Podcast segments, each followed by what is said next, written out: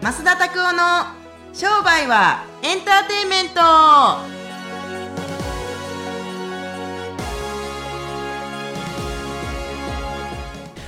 ウェルカムトゥ商売はエンターテイメントはい、はいということでですねよろしくお願いします。ありがとうございますすいません本当に上手先もね、はいこの喋る前に喋ったんですけれども喋る前に喋ったんですけどって何の話か分かんないですけれども本当に上手になりましたよねあ人間っていうのはさ、はい。あの成長のこのてっぺんがないですよねうーん。うん上限はないということですか。で我々治療家じゃないですか、はい治療ってここまでいったら終わりとかあるんですかああいやでもそうですね。確かにないですね。新しいところを見つけていくっていうのはあると思います。あーこれができたら終わりとかってないでしょうねきっと何事にもね、そうだからといって、はい。僕そういう意味ではなんか勉強しいひん人たちってなんか弱いなと思いますねうんすごくあのだってなんやろもう自分は完璧というかもしくはなんかもう勉強なんか今更した例えばお父さんおいくつですか僕六十五とかですね。でしょ、はいお父さんとかお母さんとかなんか勉強されてますいやしてないと思います。うちの義理の父も母もいまだになんか勉強してるんですよねあすごいですね。でそれすごいと思うじゃないですか、はいでもね多分ね本人たちはねおおあの勉いつまでも勉強やと思って勉強してるんですよ好きで勉強してるんですよ、んみんな学生の時卒業したらもう勉強終わるんじゃない大体あーなんですかねほ本開いて調べるとかさ、はいはいはい。我々は多分普通の習慣だと思いますけれども多分人生にの勉強に終わりがないと思いますからいつまでもなんか勉強してたいなと思いますよね。うん。はーいいやでも本当に勉強してこうどんどんどんアップデートしていくっていうのは常にやっていかないといけそないうこでとすね本当にね。はい、ぜひですね皆さんもポッドキャストとかインスタグラムとか YouTube お聞前いてでこのポッドキャストでなんかシェア早くするべきやわマジで、アップデーでトどんどんお前なしていただければと思いますよろしくお願いしますはいそれではですね本日ねご質問のコーナーに移っていきたいと思います、うん今日ですねあの前回の先週ですね才能という話がちょっと出たのでこのちょっと質問を取り上げたんですけど高階先生からのご質問になりますはいはいえっとまあ、才能とかはですねスタッフをこう育成するときにこうどういうふうに見分けていったらいいですかっていうのと自分の新しい仕事をするときとかにどういうふうに才能を生かしていったらいいのかそういうのを教えてくださいということでよしたくさ人に例えば才自分の才能なんだなんですかってやっぱり思う人多いと思いますけど過去に褒められたこととかがあったりする事項とか、はいその辺才能ですよね。うーんうん僕こんなん才能かと思ったことがいっぱいあるんですけど、はい例えば人の名前を覚えるとかああこれ才能なんですってめちゃめちゃ早いですもんねそうはいパッと見ておみたいな感じで、はいはいはいやっぱりそれは才能だったりとかあと物覚えがいいとかあとはなんかこうパパパパッという発言にこう例えば広告のヘッドラインとか、はいはいそういうなんとかってやっぱ人から言われましたもんね、めちゃめちゃ名前覚えるの早いですねとかいやーめちゃくちゃヘッドライン上手ですねとか本当にそれは本当にそう思いますあとは僕びっくりしたんですけどん今までこうじ授業されてるんで延べ何万人ってやっぱ受講生の方いるじゃないですか、はすごい古い先生が来たとしてもなんか「ああ久しぶり」とかってパッて名前できたりするんでそれすごいなっていうのをよく思いますね僕でもね、はいあのそんなんねあの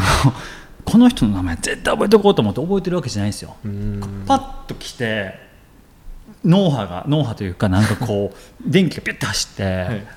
いで「お久しぶりです子供さんも大きくなりました」とかね「はいはいえなんで知ってるんですか?」とかね、はいなんかそんな感じうんそうゆゆうとくん元気とかでこなんかだいぶ前ですけれど、はいはい久しぶりにその東京駅とかで人に会ったんですよはい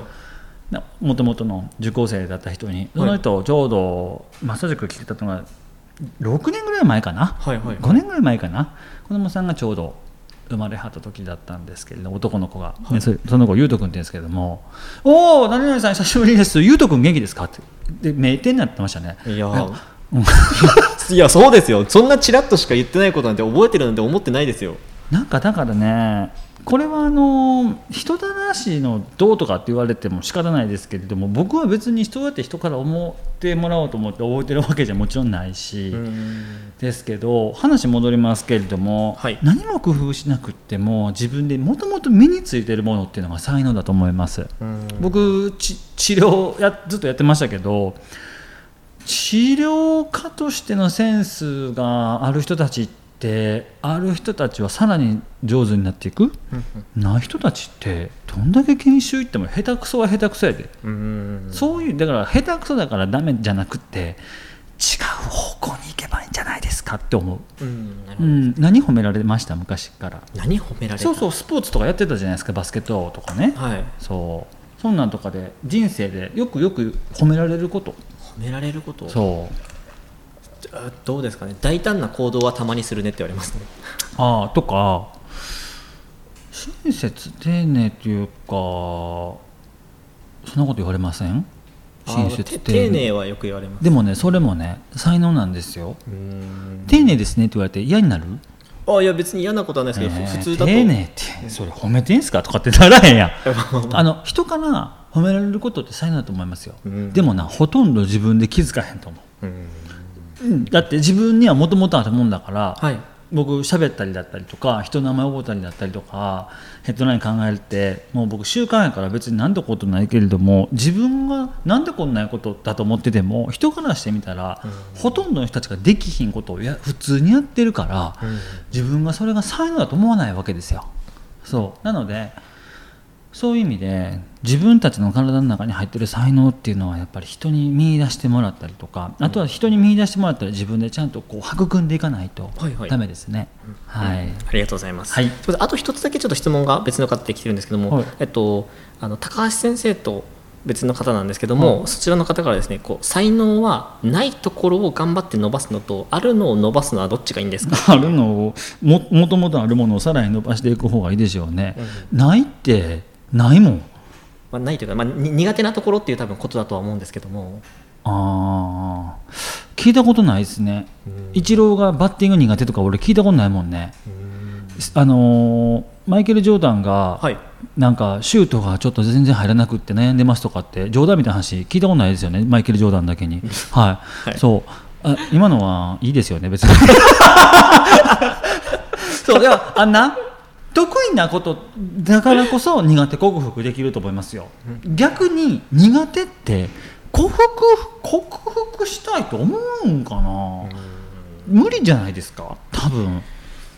東京大学を受験する人に聞いたことがあるんですけれども、苦手な教科を克服しないらしいですよええ得意な教科のある科に行くみたいですよあ、なるほどなるほそど。うそこを先行して、そうそうそうそうその例えば分からへん僕も専門的なこと分からないですけど社会学とかげあの原社とかが苦手な人たちは原社が低くってもいける学部を狙っていくんですってうん。で入ってきてから進路決めるんですってあ、そうなんですね。そへうーあのお医者さんとかは無理ですよ理科三類っていうのがもう決まってるんで東京大学の三類って理三っていうのがもう医学部なんで、はいはいもうそれはもう宇宙人もう偏差値80何歩85とかないとなんかもう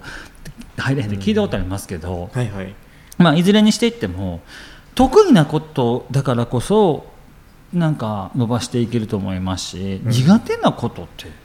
俺そのエクセルとか苦手やからあれやけどもう克服しようなと思ったことで時間の無駄ですよ多分、うん。いいとこしか伸ばしていけへんかったら多分難しいんちゃうかな、うん聞いたことない苦手克服して人生成功させたいとなんて、うんなるほどですね。ぜひですね、じゃあこうご質問いただいた方もですね、まあ苦手の克服していくというよりも、まあ自分の才能を見つけてそこをしっかりぐっと伸ばしていった方がスピードも速いと思いますので、ぜひやってみてください。お願いしますはい、それではですね、最後マスンのおすすめコーナーに移っていきたいと思います。今日はですね、マスンのおすすめの本について久しぶりにお聞きしていきたいと思います。あのね、はいめちゃめちゃ最近読んだ本でねあこのた棚にはないんですけれども、はい逆タイムマシン経営論っていうですね逆楠うん楠木健さんっていうですね一橋ビジネススクールのあの MBA コースの先生がいるんですけれども僕その先生に直接この前お会いしてあ、直接ですか。はへえい、逆タイムマシン経営論ぜひ読んでくださいって言われて、はいなんやと思ったら過去のね事例を紐解いていってこれが何でうまくいかなかったのか逆になぜこれがうまくいかなかったのかとか、はいはいっていうことをなんか示してくれるなんか過去のなんかビジネスの歴史から見る自分たちがどうやって応用していったらいいかみたいな感じの逆転マシン経営論っていうのがありますんでこれみんな書店で2400円ぐらいで売ってますんで、はいぜひあの買ってくださいすごくビジネスでこれから大きくしていきたい人たち人たちにはいい参考書になると思いますからあの読んでほしいですねはいおいしおもしむちゃくちゃ面白い分かりやすい。あ分かりやすいむちゃくちゃあのビッグな世界のことを習うんですけれども、はい過去に失敗した企業はこういう飛び道具使って終わったとか、こういうブームに乗っかって私たちも乗っかろうと思って2番選手で終わっちゃったとかそういう話がいっぱいあるんで、ぜひあのこれ読んでくださいあの内容からもぜひ読んでくださいこれむちゃくちゃ面白い本当にぜひぜひ、うんぜひ読ませていただきます面白いです。はい、ありがとうございます。はいそれでは今日はですね、おすすめの本はこちらの本だということなので、まあ、ぜひですね、まあ、書店であったりとかですね、Amazon とかいろんなところでも入手できると思いますので、ぜひですね、一度見てみてください。はい、それではですね、今週も聞いていただきましてありがとうございました。ました毎週火曜日ですね、新しいものが更新されますので、ぜひご登録いただいて、最新のものを聞いてみてください。またですね、YouTube、Instagram の方でもですね、マーケティングのことについて、本当授業と同じような内容をですね、教えていただいているので、ぜひそちらも一度チェックしてみてください。はい、それでは今週もこれで終わっていきたいと思います。また来週お会いしましょう。さよなら。